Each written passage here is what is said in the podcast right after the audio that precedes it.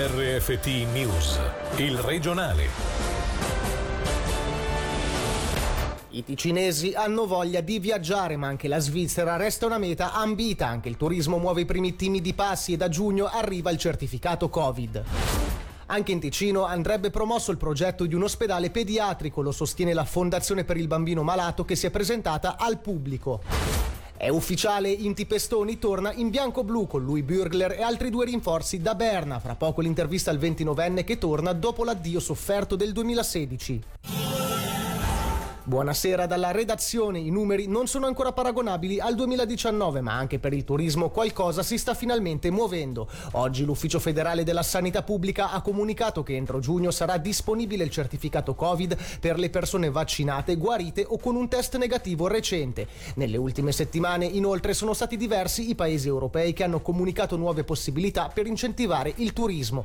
Ma i ticinesi hanno voglia di vacanze all'estero o preferiscono rimanere in Svizzera? Lo abbiamo chiesto a Davide Nettuno Nettuno, portavoce di Hotel Plan. La richiesta c'è, il ticinese sta veramente cercando di concretizzare un po' quei desideri di vacanza che sono rimasti eh, così sopiti per diversi mesi durante l'inverno e anche un po' durante l'estate scorsa. Eh, le prenotazioni come anche le visite in ufficio stanno aumentando, sempre facendo i paragoni eh, con cautela perché comunque i numeri di quest'anno sono paragonati con lo stesso periodo dell'anno scorso che era un periodo comunque particolarmente difficile anche. Ci sono delle mete più gettonate?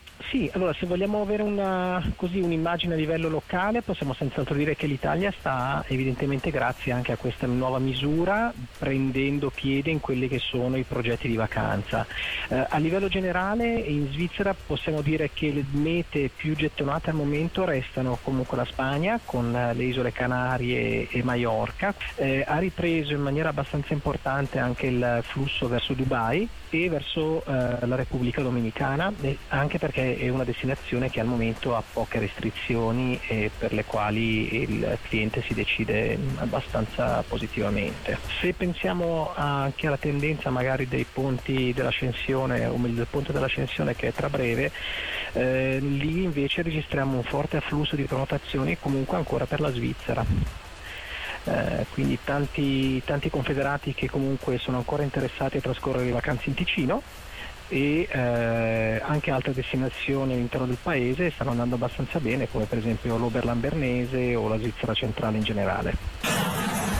La Fondazione per il bambino malato della Svizzera italiana vuole sensibilizzare la popolazione sull'importanza per il nostro cantone di offrire cure all'avanguardia promuovendo il progetto di Kinderspitale raccogliendo fondi da mettere a disposizione per cure, ricerca e formazione. In Svizzera ogni bimbo ricoverato genera una perdita per l'ospedale di mille franchi. Sentiamo il dottor Giacomo Simonetti dell'Istituto Pediatrico della Svizzera italiana e membro del comitato della Fondazione curare i bambini richiede più tempo, più personale, anche più spazi, perché spesso non è ricoverato solo il bambino, ma deve stare vicino anche la mamma o il papà e quindi ci sono dei costi aggiuntivi rispetto alla medicina degli adulti. È una problematica conosciuta in tutta la Svizzera. Sappiamo che in media per ogni bambino ricoverato l'ospedale ha un costo aggiuntivo di mille franchi. A livello federale c'è un'iniziativa parlamentare che vuole che ci sia una copertura dei costi anche della medicina in ambito pediatrico. Quindi anche la Fondazione vuole farsi promotore di questa problematica e cercare con la raccolta di fondi di ovviare a questi costi supplementari che potrebbero alla fine minare anche le cure ottimali per il bambino.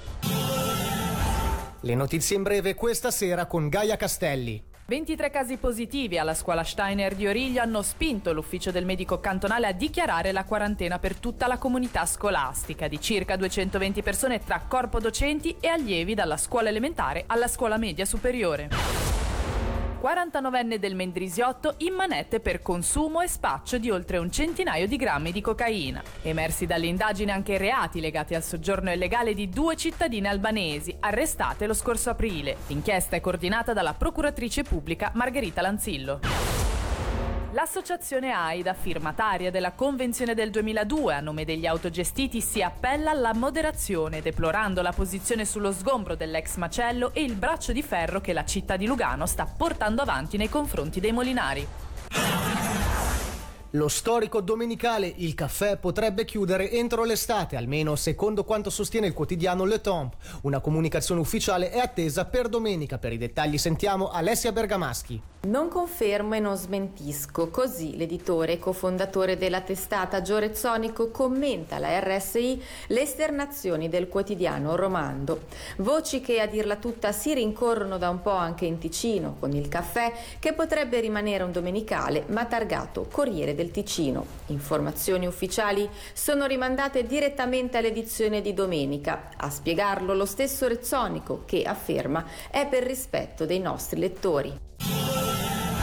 Evitare il numero chiuso per non far lievitare i prezzi dei biglietti, ma soprattutto organizzare è l'obiettivo dei ragazzi di Asilo Beach, associazione no profit che organizza il Sun Valley Festival, che, prima ancora delle linee guida per i grandi eventi dettate dal Consiglio federale, aveva deciso di spostare l'open air da maggio a inizio settembre per evitare di annullare la 40 ore di musica che solitamente dà il là alla stagione dei concerti all'aperto al boschetto di Malvaglia.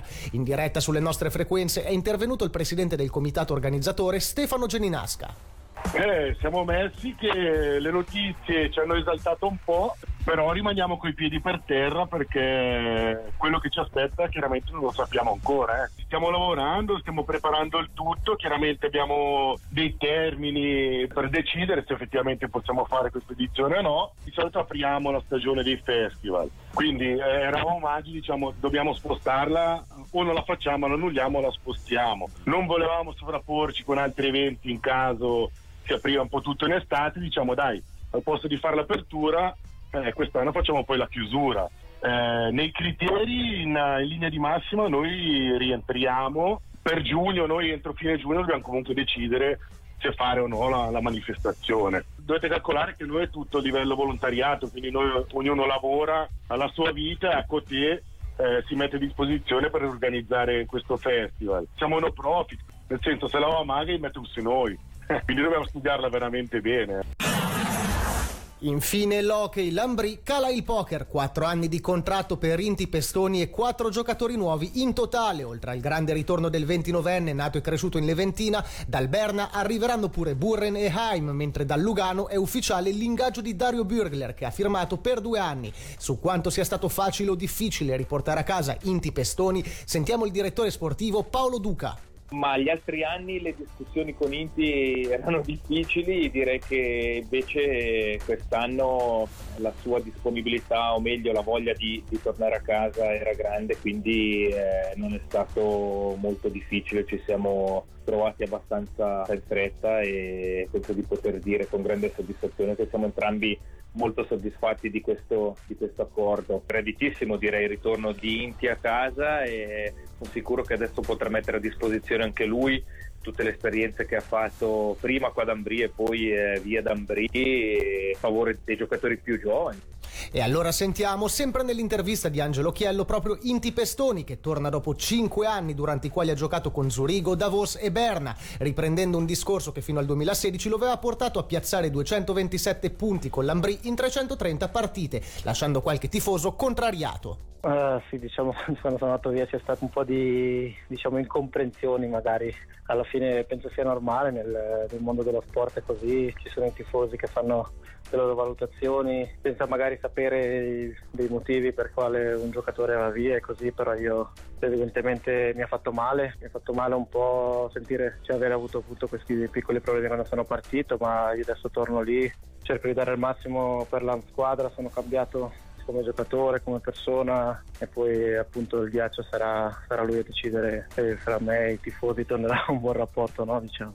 Speriamo di, di, averli con noi quando giochiamo perché sappiamo quanto conta il loro sostegno per l'Ambri e per comunque tutto l'hockey in generale. Senza di loro è quasi inutile, è difficilissimo giocare. Quello che vogliamo fare è lavorare duro, poi si aprono per i tifosi sarà una spinta in più per farci andare avanti e appunto raggiungere le gioie che vogliamo dare a loro. Dentro di me cresceva la voglia sempre di più di tornare a casa e adesso stanno facendo anche qualcosa di veramente bello. Diciamo che è stato, è stato facile e anche molto, molto, emozionante anche tutto il processo di poter firmare il contratto per tornare a casa. Ho firmato un contratto di 4 anni, il mio obiettivo è rimanere lì e cercare di arrivare il più in alto possibile con l'Ambri perché penso che almeno io sono abbastanza stufo di, di sentir dire che l'Ambri è sempre quella squadra da bassa classifica e queste cose qua, quindi penso che il futuro sia pieno di cose positive per l'Ambri e io spero di poter dare una mano con, con quello che ho imparato stando all'estero, giocando in squadre che sono abituati a vincere e ad aiutare i giovani a crescere.